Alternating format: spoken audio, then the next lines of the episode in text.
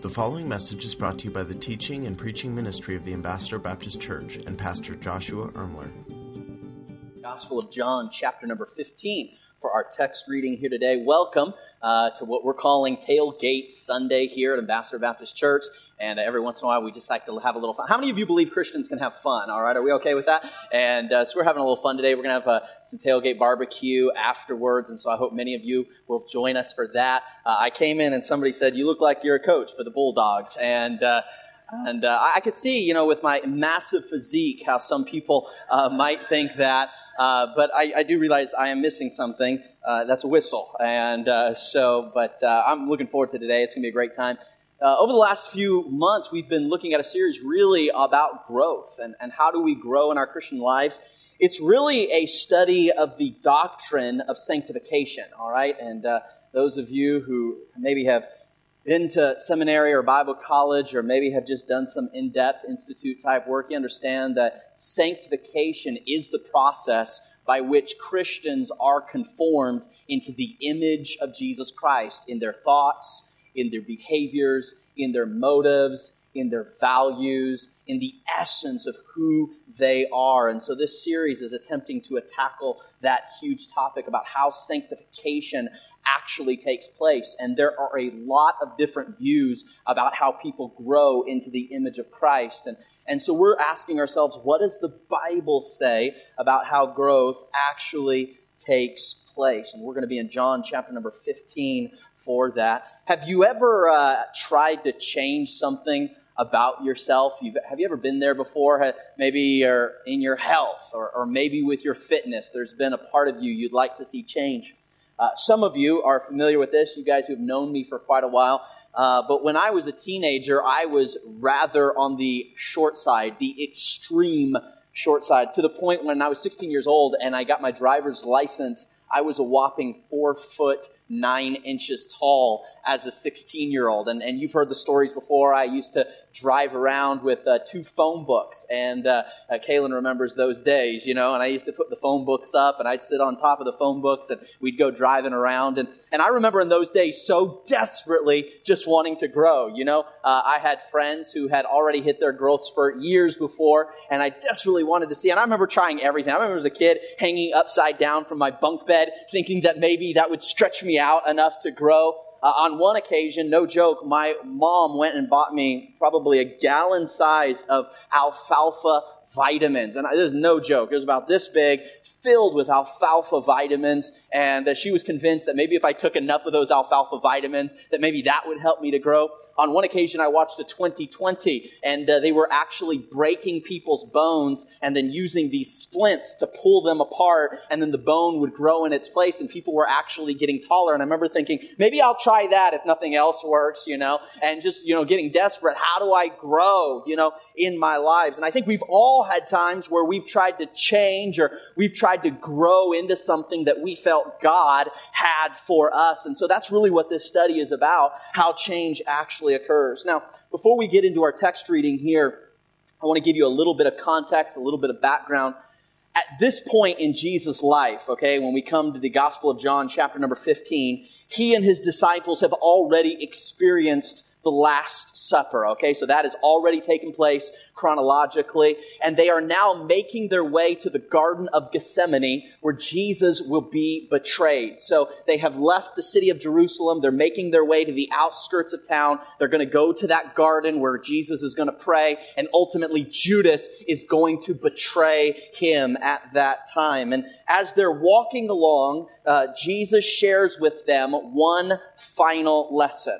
So this is like the last lesson that Jesus gives to his disciple. It's the last little, I guess you could say, staff meeting, preaching session that Jesus gives to his disciples. Now, you can only imagine if, if you were listening to somebody's last words, and this, this was the last real piece of advice that they wanted to give you, you'd probably lean in probably turn your ear toward them a little bit if, if you knew that this was going to be their last piece of advice before they died. And, and in essence, that's what this passage is. It is Jesus' last piece of advice to his disciples before he will go to the cross. And, and literally, he's hours away from Calvary at this point.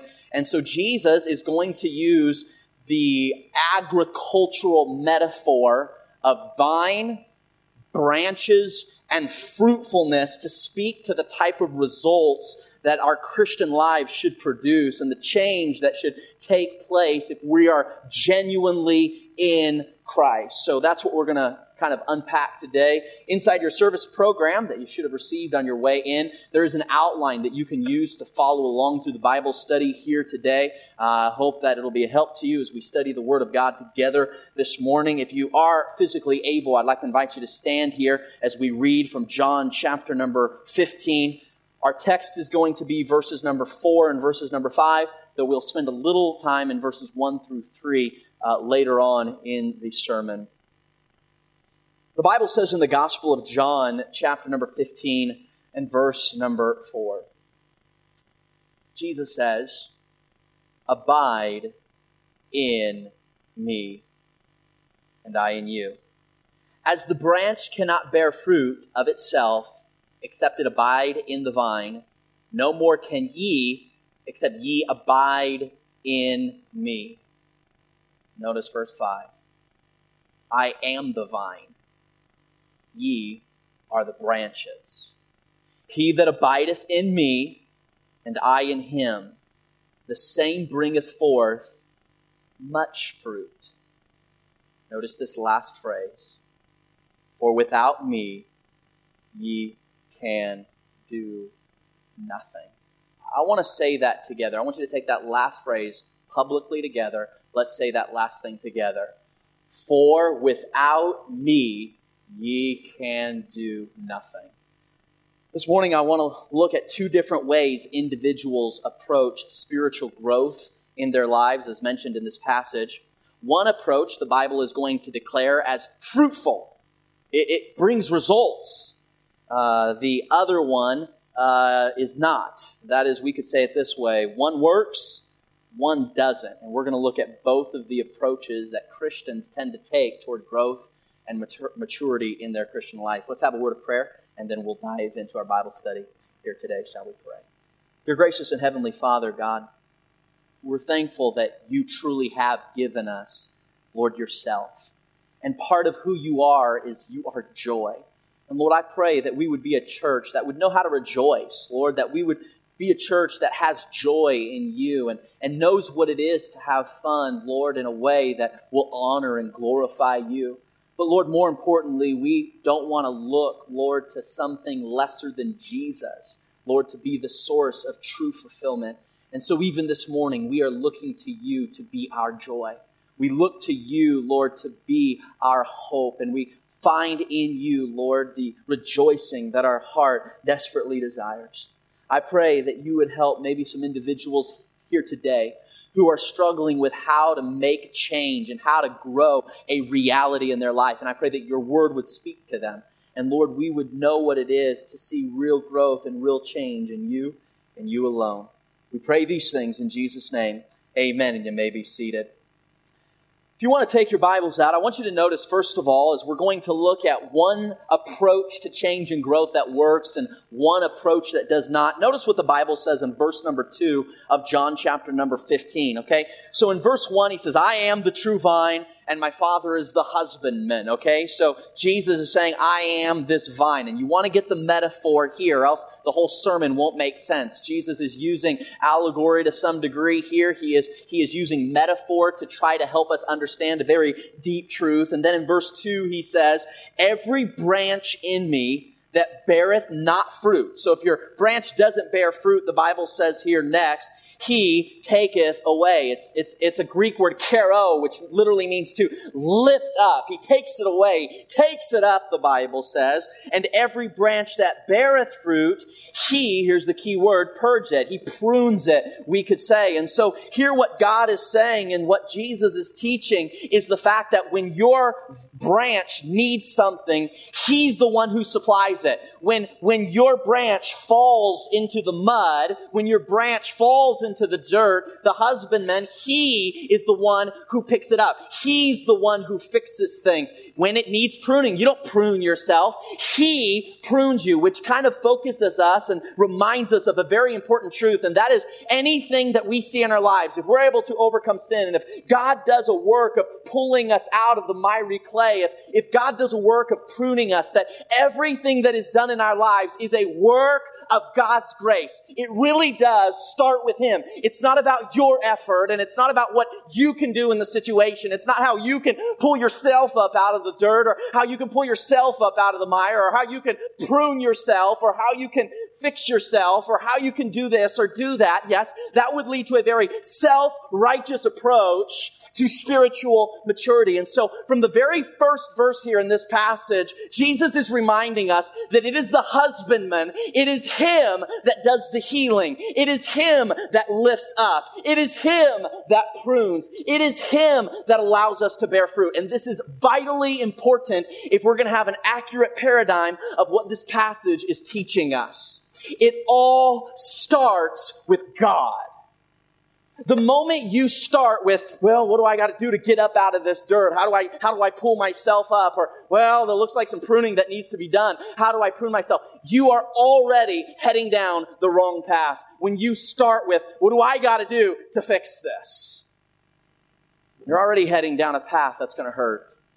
The very paradigm of this passage is one that recognizes that it all starts with God. Your healing, your pulling out of the dirt, your pruning that needs to be done, the change that needs to take place, all of it is of God. Notice verse 5. We read it a moment ago. Why? Because without me, ye can do nothing. It doesn't say you can do a little. It doesn't say, well, you can kind of give it your best shot. God is literally saying, without me, why am I so important to this thing of change? Why am I so important to sanctification? Why am I so important to spiritual maturity? Because without me, you can't do anything. You're helpless, you're hopeless, and you have nothing to offer your growth. It's all of Him. Which leads us to the first thing many people try when it comes to growing, and that is some people attempt to change themselves. See, that's what Jesus is addressing here. He's addressing here the reality that the disciples were going to be prone to try to fix themselves that the disciples were going to be prone to try to heal themselves, that the, the disciples were going to be prone to try to get themselves up out of the muck and mire, and they would forget in a, in a spirit of, the, you know, self-dependence and a spirit of self-righteousness, they would begin to believe that they could do this Christian life thing on their own. And yet what they were forgetting was that without Christ, they would be able to do absolutely nothing. There was nothing they could do. Some people, though, even though they know this academically, still attempt to change themselves by themselves. And the problem with attempting to change yourself by yourself is that holistically, it's impossible you might be able to tweak a little of your outward behavior. And so that's where most Christians start. I'll tweak this about what people can see, and I'll tweak that about what people can see, because at the end of the day, it's pretty easy to change the facade. It's very easy to kind of change what people can see, the image. It's easy to masquerade, but deep down, we know we can't change our values. Deep down, we know we can't change our desires. Deep down, we know we can't change our motives. Deep down, we know we can't change the things that actually matter. And so what we tend to do, if we're not careful, is we just kind of put, we change things on the outside real quick to kind of give the impression, to put an image on that really all does is just masquerade the fact that no real change is taking place on the inside because we can't change ourselves holistically.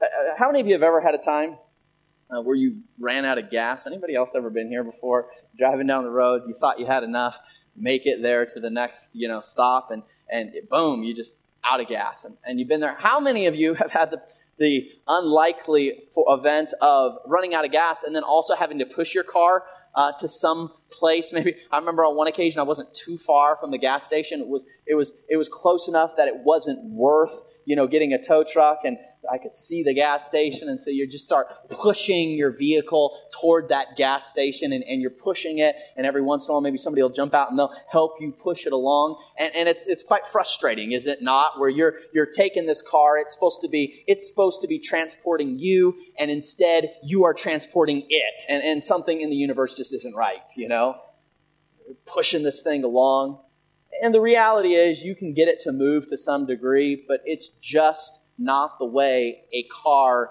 is designed to work. In fact, if you had to push your car everywhere you needed to go, it wouldn't be long until you didn't have a car anymore. Because that's not what cars are supposed to do. What's sad is, being a pastor here for over a decade now, I see a lot of Christians, or metaphorically speaking, pushing their Christian life along propping it up with this, pushing it in self righteousness through this, and their Christian life is exhausting. It's tiresome. It's draining their energy because they view their Christian life as well, God told me to do this, and so I'm going to do it. You know, I don't feel like it. I don't desire it. I don't value what He values. I don't not. I don't think it's even all right, but God said so, so I guess I'll do it. And you're just kind of propping your Christian life along, pushing along, and you wonder why your Christian life is such an utter drudgery at times. And here's why: because that is not the way God designed the Christian life to work. And yet, with that being said, some people still attempt to change themselves by themselves. You see, life change doesn't begin with focusing on yourself or with fixating on your own sin. Now, this is really important. In fact, I, I might even throw this on the screen here. And I hope you'll understand. Obsession with sin or self, whether indulging in it or obsessing with abstaining from it. So let's pause for right there. I want, I want to get us all on the same page for just a moment. So some people obsess with sin, right? They're obsessing with this thing. They're addicted. They're addicted to this, and they just obsess with that sin. Uh, maybe it's gossip, and, and you're just obsessed with gossiping to whoever you can gossip to or whatever you can gossip about. Other people, you're just obsessed with materialism and getting this and getting that, and it's an obsession with these types of things. And, and some it's just obsess- obsession with pride and with arrogance. And so some people are authentically obsessed with some form of sin. But this is not what we're addressing. Obsession with sin, whether indulging in it or abstaining from it. So here's what a lot of Christians do. Oh, I just don't want to gossip. I, ah, why do I always do this? I can't understand why I can't get victory over it. And you obsess with abstaining from it. Addicts will often fall into this category. They don't even want it. They realize it's unhealthy. They don't want anything to do with it. And so they're obsessed with trying to abstain. And for like, well, one hour, I was able to go one hour, you know, and uh, one day. And they're just, but they're so fixated on it. They're so focused on it. And can I say this? Obsession with sin in any of its forms, whether indulging in it or abstaining from it, steals the focus from Christ and places the focus on how I am doing rather than on what Christ has done. This is highly counterproductive in the process of spiritual maturity and change. I need us to understand this because there are unrighteous people running around and they're just super indulging in sin and we under, understand that's unrighteous. And then we get these other Christians and they're obsessed with abstaining from it. How can I abstain from it there? And how can I? And it's like their whole life is lived. But you know what they end up focusing in on at the end of the day? Sin. If I were to tell you right now, don't think about a cat, what visual image just popped into your head? a little furry thing, how cute and snuggly. It's, it's much the same way with sin. By indulging, obsessing with how you're going to abstain from it is not ultimately the goal. If you're struggling and there's an area where you want to grow, Yes, you don't want to, you don't want to obsess with indulging in it. We understand that's unrighteous. It's unhealthy. It's not going to lead you to where God has for you to be. But the, the op, the other option is not to obsess with abstaining from it either. All that's going to do is lead you to a place where you're right back in it doing it again because it's not the victorious path. Oh, here's what we need to do. We need to focus on Christ and place the focus on how I am do, uh, and, and fo- place the focus on Christ rather than what I have done for Christ. Here's what needs to happen. When I'm struggling with obsessing in sin or trying to abstain from it, I need to move from both extremes and say, God, I need to fix my eyes on you, looking unto Jesus, the author and the finisher, the starter and the completer. The goal is not to fixate on your sin or focus on abstaining from sin. The focus must be the person of Jesus Christ. Every time, every day, for every moment focusing on Him, looking to Him, obsessing with Him, and allowing Him to change you from the inside out. It's Jesus. Some Christians attempt to change themselves, though, by themselves. So, if you can't change yourself, if you're struggling with a hurt that's causing you to get bitter and gossip, if you're struggling with a habit that isn't healthy for your marriage or healthy for your family, if you're struggling with a hangup that is hurting your body physically and destroying you from the inside out, whether it's a hurt, whether it's a habit, whether it's a hangup, I want to say to you today there is victory in the person of Jesus Christ. Not obsessing by indulging in it, not obsessing with abstaining from it, but by obsessing and fixating on the person of Jesus Christ. Look to Him. Now, sometimes the Spirit of God will give us a glimpse of our sin, like we talked about two weeks ago. He'll allow us to see our sin for what it really is, and that's a good thing. It's spirit filled conviction. But that is supposed to bring us to focus back on Him, the, the, the author, the finisher of our faith, the healer, and the great physician. God doesn't bring conviction so we can wallow in our sin, wallow in our misery. No, He gives us that moment so we can understand I'm crushed by my sin. I'm crushed by my guilt. I'm crushed by my shame. I need something bigger. I need something more. I need Jesus. He is the great hope. He is it. So, how do we change? Let's keep reading verse number five. He says in verse number five, I am the vine, ye are the branches. Notice this. Um, he that abideth in me, and I in him, I love this phrase, the same bringeth forth much fruit. All right? So in this passage here, we're saying much fruit. It's, it's, it's a metaphor for the fact that your life is, is producing what God desires for your life to produce. Your life is being what God wants it to be. It is getting results. It is making an impact here in people's lives. We tend to think that trying harder or being more dedicated is what produces results, right? Because that's like the American way. If I just try a little harder, if I just give it a little more, maybe my life will produce better results. But I, I want to say this. According to this passage, what produces the best results in life? To become what God has ordained us to become is not a process of trying harder or a process of doing more. It is a process of abiding. Notice what it says He that abideth in me, and I in him, the same bringeth forth much fruit.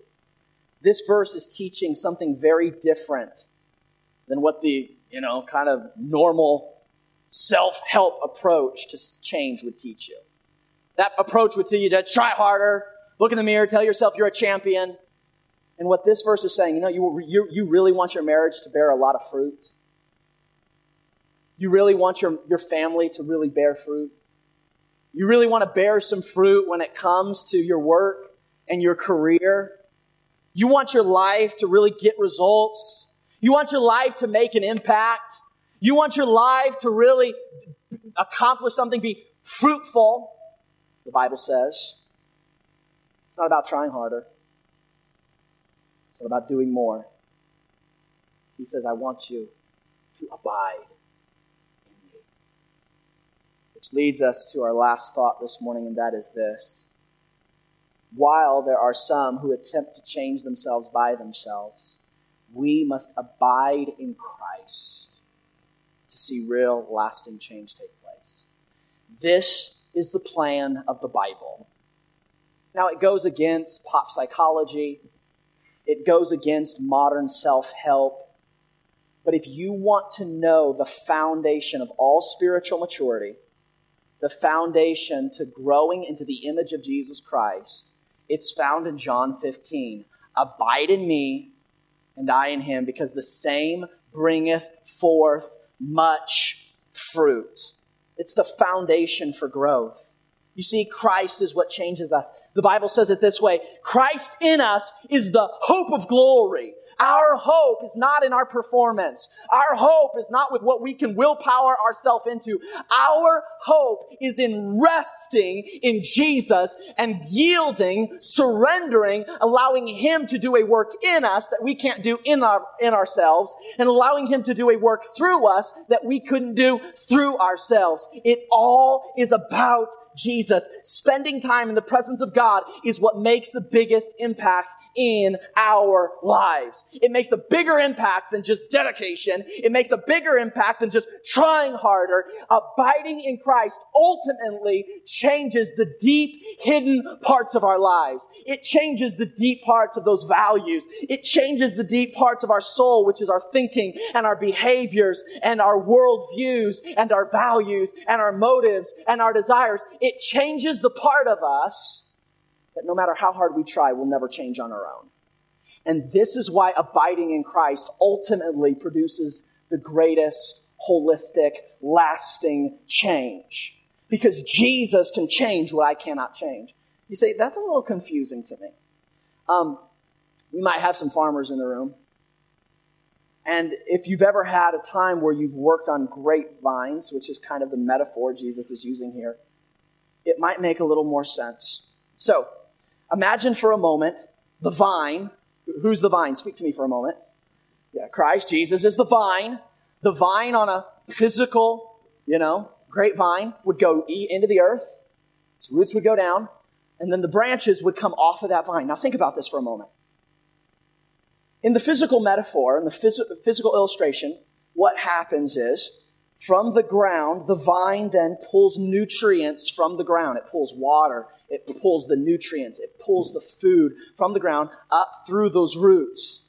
The life giving sap then flows through the vine into the branches, and that sap is what allows the fruit to be born. Are you following this? Now think about this. If the branch's connection to the vine is very small, is it is very much sap going to be able to get through? No. If the connection is tiny, then only so much life-giving sap can get through. And as the branch widens its connection to the vine, as that connection to the vine gets wider and wider and wider, the more life-giving sap can flow through the vine and into the branches, thus making it possible for greater and more fruit to be produced in the life. This is why some of the juiciest, nicest grapes that you'll see come off the large branches. Because those large branches were able to take that life giving sap up through the vine and into the branches in that way. It had that sap that could feed that fruit. Now, here's my point. You want to bear a lot of fruit in your life? That little branch could say to itself, I'm going to try really hard. I'm going to disconnect myself from the, branch, the vine there, and I'm going to try to do this on my own. Can, can, the only way it's going to produce greater amounts of fruit than it did last year, last season, is if it increases its connection to the vine. And I want to say this, and I, I think Jesus was onto something here. Because you got a lot of Christians running around, and I'm going to say this. I actually think there are probably Christians running around who might who maybe try harder than I do. There might be Christians running around who try harder than you do, and yet do not experience the same spiritual results because it's self effort. It's well intentioned, it's well meaning, it comes from a good heart. But they're trying and they're trying to produce fruit in their family and they're trying to produce fruit in their marriage and they're trying, and it's, it's, it's almost like trying to duct tape fruit to a tree. It's kind of what it's like when I'm, when I'm watching Christians kind of do this. Wow, look at my tree. And I'm sitting there thinking, ah, there's a bunch of duct tape around each of the apples, spiritually speaking. Because man, they're manufacturing this in the, in the flesh. And so we, we talk about this a lot, right? When we manufacture in the flesh, we do this good deed, but then it's laced with pride and vanity and selfish motives and oftentimes it comes with a superiority complex. See, these are all the, this is the duct tape that holds that fruit there. And so while technically it's, yeah, okay, there's fruit. Yeah, technically there's a form of something there. Nobody would want to eat it because honestly, when you go to reach out, it's, it's like one of those pieces of fruit that your grandma used to have on the centerpiece in her table. You know, the plastic foamy ones. And it looked really good from a distance. But it wasn't the real thing. This is, this is the type of fruit that a lot of Christians in the 21st century are producing. From a distance, it looks okay. Wow, look, they look at them. They look they have a form of godliness. But you get up close and you start seeing the tape. You see it laced with the arrogance and the pride and the superiority, superiority complex. All of a sudden, there's a judgmental attitude and a critical spirit, and you're like, yeah, it looks like fruit, but something's wrong. And Jesus said, this is not how ultimate change happens. Not holistic change, not lasting change, not genuine change. He says, You want to know how to change? Increase your connection to the vine. The greater the connection to the vine, the more of God's life giving sap, the more of His Spirit can flow in, flow through, and produce greater amounts of fruit. Now, will the Spirit lead you into behavioral activity? Yes. And when the Spirit leads you, respond to the Spirit. There is a physical component to this whole thing. But to try to get ahead of God, leads to self righteousness, arrogance, and pride. Can I say this? Your focus as a believer needs to be on daily abiding in the vine. God, am I connected to you more than I was a year ago? Are you giving me the grace to connect with you in a bigger, greater way? Because ultimately, at the end of the day, it is through that connection that you have with the vine, God, Jesus Christ, the connection you have to Him, His Spirit flowing in, doing a work in you, His Spirit flowing through, and then allowing your life to produce fruit for your children, and produce fruit at your workplace, and produce real fruit in your church, and real, lasting, genuine change. Because you can't do it. Without Him, we can do nothing. But I love this. He that abideth in me and I in him, the same bringeth forth much. Some of you have tried and failed and tried and failed and tried and failed, and that will be the rest of your story if you don't understand that your hope is Jesus. Connecting to Him, abiding in His presence. What, what, what does that look like practically? It's just simple. Oh, that we would abide with Him in prayer. That we would say, God, I'm not just praying just to get something. I want to be with you. I want to talk with you and abiding with Him in prayer getting into the Word of God for the purpose of knowing Him more deeply, getting into this book so you can know your Heavenly Father in a more intimate way and develop your connection and your relationship with Him. Oh, worshiping Him in song for who He is. It's, yeah, it's a good thing to worship God on a Sunday morning at 1030, but oh, that we would have Christians that would be worshiping Him on a Monday morning and they get the bad news at the office that would worship him for how great he is when they get home and all of a sudden the spouse isn't quite in the happiest mood. And that they would worship him on a Thursday when somebody at church doesn't quite, you know, respond to them the way they would like to be responded. That we would just, that we could worship him in all times for who he is and for what he's done. Thanking him for what he's done. I love what the Bible says in Psalms 100. Enter into his gates with thanksgiving his courts with praise. One of the ways we enter into his presence, one of the ways we abide with him in a deeper way, in a more significant way, is by simply thanking him. rejoicing in who He is, show, articulating our gratitude. Do you realize you can articulate gratitude to God when you're driving to work on a Wednesday morning? Abide with Him. Just take time to be still and know that He is God, as the psalmist said.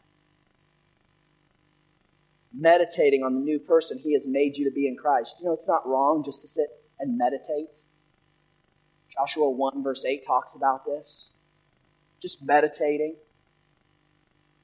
being still, knowing that He is God, thinking about the new creature He has already made you to be, reaffirming that identity deep within your soul, reminding yourself afresh and anew you are not who you used to be, but Christ has made you something new in Him, and reminding yourself daily of that new reality by faith. John 15, dwelling on his great love for you. And I would hope that not too much time could pass before you are really dwelling on the cross afresh and new. If you've gotten tired of the cross, if thinking about Jesus' sacrifice for you is just becoming old hat, it might be that you've lost the wonder of what this whole thing is all about in the first place. 1 John chapter 3 verse 6 says it this way. Why is abiding so important? Here's what it says. Whosoever abideth in him, notice this, sinneth not. You know why you struggle with unhealthy habits? You know why you cross the boundary? Because you're not abiding. Whosoever abideth in him sinneth not. When you're abiding, he keeps you safe.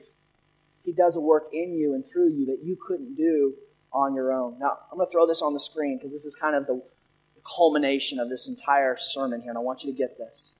Spiritual maturity and growth is not a character trait to develop. It is the natural byproduct of regularly being in the presence of Jesus. See, a lot of Christians run around and they think, I need to add this fruit to my life. I need to add the fruit of love. And I need to add the fruit of joy. And I need to add the fruit of peace. And I gotta, I gotta work on it. I gotta develop it. I gotta, I gotta make this thing happen. Remember what the Bible says. The fruit of the Spirit. It's singular. It doesn't say fruits of the Spirit. It is the fruit, singular, of the Spirit love, joy, peace. It's not, it's not a character trait to develop. I gotta work hard at being more joyful. I gotta try harder at be, being more filled with peace. Here's what you need. You need more of Jesus. More time in His presence. The reason you're bothered by the person who cut you off is because you haven't spent enough time in the comforting peace that Jesus gives. And the reason you want to gossip about this person so much is because you have forgotten what Jesus has done for you when you were at odds with him. It's a, you're not abiding. Spiritual maturity is not a character trait to develop. It is a fruit, a natural byproduct of regularly being in the presence of Jesus. I want to encourage you with this.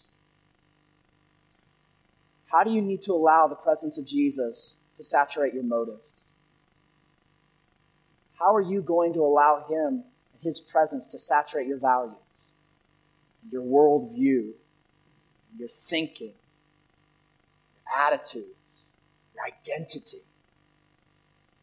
Spiritual maturity is the byproduct, it's the fruit of regularly being in the presence of Jesus. So, you can either attempt to change yourself by yourself, but the Bible says, without me, you can do nothing.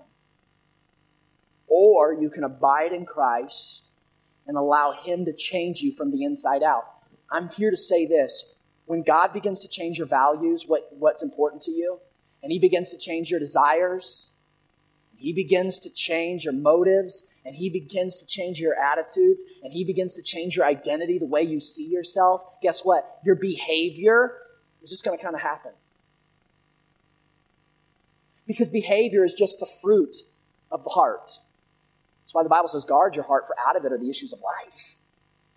Any behavioral issue that you're experiencing right now, whether it be gossip or materialism or a drug habit or this unhealthy thing or, uh, uh, you know, overspending or, you know, with your physical health, any exterior physical thing that you're facing,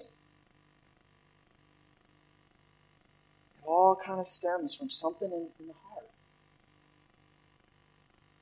Now, where does God want to start? He wants to start from the inside out. I'll put this on the screen and then, and then we'll be done. One of the best ways to be serious about your spiritual growth. You say, I really do want to change. I really do want to grow. One of the best ways to be serious about your spiritual growth is to be preoccupied with Jesus, not your spiritual growth. People who obsess with their spiritual growth rarely grow. People who obsess with Jesus grow. Because Jesus is our life. Jesus is our hope. Jesus is our joy. Jesus is the culmination of what we want to experience in this reality. Stay focused on Jesus. I should say this way stay focused on Jesus' work for you more than on your work for Him. Preoccupation with God produces godliness. Some of you are so tickled about everything you do for God. Just, and you are so impressed with yourself. Woohoo! You're a fancy Christian. You say, you're being a little bit snarky. I know I am. But it's kind of the way the world looks at us, right? Here's the point it's not about what we do for Jesus.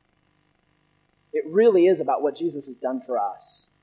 Focusing on that and then yielding to what he wants to do through us. You actually don't do anything for God. If you think you have, it's self righteousness. And when something has actually happened, it wasn't you doing something for God, it was God doing something through you. So there's no point to glory. It was all Him. There's nothing to get arrogant about, there's nothing to be all proud about. Preoccupation with God produces godliness. You want to conform to the image of Jesus? I know for me, I wake up every day with a desperate desire to want to be like Jesus. And I just, the law crushes me on a daily basis because I realize I fall so short. And if I'm not careful in my self righteous paradigm, I can wake up and think, okay, I got to do this and this and this and this, and I'll become a little bit more like Jesus. And can I say this? First and foremost, the foundation of becoming godly and like Christ is simply preoccupation and spending time in the presence of God. That's where it all starts. This is where it all begins. And some of us are so busy doing something for God, we have no time to be anything with God. I'm busy being a mom for God. I'm busy being a dad for God. I'm busy at my workplace doing something for God. I'm busy here doing this for God. Great. That's not bad. I'm not saying it's wrong. I'm just saying it's not producing godliness. It might be the fruit of what God's doing in you, if you really want to change, I mean a deep change. I'm talking heart change. I'm not just talking about shallow masquerade exterior type change that just will just really irritate people at your workplace. Because that's about that's a lot of what our change actually only occurs. Like we change just enough to irritate people around us. That's the extent of our change. Just we change just enough on the outside to really bug people to death but nothing deep. No real love is emerging, no real peace, no real joy, no real fruit of the Spirit. Just something quirky in our personality gets, you know, revved up. And Jesus has something more for you deep heart change because preoccupation and spending time in the presence of God, that is what produces ultimate, deep, godly change. So, if you find that your Christianity exhausts you, if you're here today and you are exhausted by Christianity, if you find that Christianity drains you of your energy, just going to church and just doing Christian things drains you of energy, then you may be attempting to change yourself rather than abiding in Christ and allowing Him to change you from the inside out. If, if your Christian life is exhausting, then you're not doing it the way God designed for it to be done. He said His yoke is easy and his burden is light. Now, I'm not saying you won't have to carry your cross, but he'll be carrying it with you. if it just is this drudgery, something's wrong. He wants to change your heart from the inside out. He wants to change your desires in a way that what, what used to be a drudgery now is a delight. See, some of you are scared because you're like, if I surrender to Jesus, he's going to make me do all these things I hate. No, you surrender to Jesus and he will change your desires. That's what Jesus does. He doesn't make you do something you don't want to do. He gives you a new heart, new desires, new motives. He gives you something new. And guess what? It changes. Imagine if I told my five, I had a five, I, my son Landon turned five on Friday. I got to spend a little time with him on Friday. It was a great time. He's not super fond of all vegetables, but he loves ice cream. So we got some ice cream on his birthday, and we had a good time with it. But what about if I were able, and I can't, but for sake of illustration, what if I were to be able to change my son's taste buds so that every time he ate broccoli, to his tongue, it tasted like ice cream? Would I have to make him eat his broccoli? He would want it. This is what Jesus does when you allow him to change your heart. I could never go to church every week. Man, for like reals? Here's what's crazy Jesus begins to change your heart. He doesn't make you go to church when you don't want to. He starts, if you allow him and you surrender, he just he changes you from the inside out. That, that, this is how Jesus works. And, and so if you've experienced a Christianity that's all about you just kind of eh, through your Christian life because I know it's miserable, but at least I'm better than everybody else. you don't get it. Preoccupation with God and His presence is what produces godliness. Nothing but spending time in the presence of Jesus and continually responding to Him will ultimately change your heart and your life from the inside out. This is your only hope. Willpower, it'll work for a little while, but then it'll fail.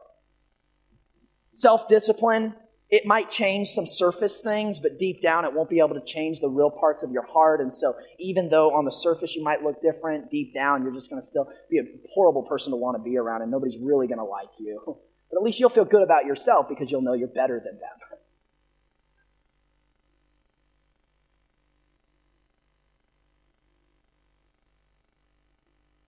I want to say this responding to his presence, abiding in him, is what changes everything. Let me say this even when you don't abide, you say, I failed. I want to say this. Even when you don't abide, the Bible declares that he abides faithful. You say, I haven't been abiding. Well, praise God that Jesus he abides faithful. He is always ready and willing to abide with us, even when we have not been faithfully abiding with Him. If you're here today and you're like, I haven't been abiding, here's the great thing it's not about you, it's about Jesus, and Jesus abides faithful. He's ready and willing to abide with you in this moment. You say, I haven't, I haven't, I haven't abided with Him, I haven't spent time with Him. I've been ignoring Him for a decade. Thank God for the wonderful mercy of Jesus. So that's no fair. I've been in church every Sunday for the last 10 years, and you're telling this person they're, they just get a free pass? That is the scandalous nature of grace.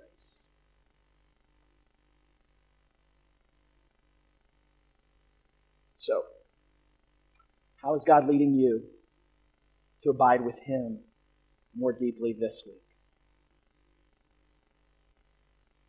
How is your branch going to connect to his vine in a greater, more authentic way this week? Maybe you're here today and you've never had your vine atta- attached to the your, your branch attached to the vine. And I'm speaking metaphorically, but here's what I mean.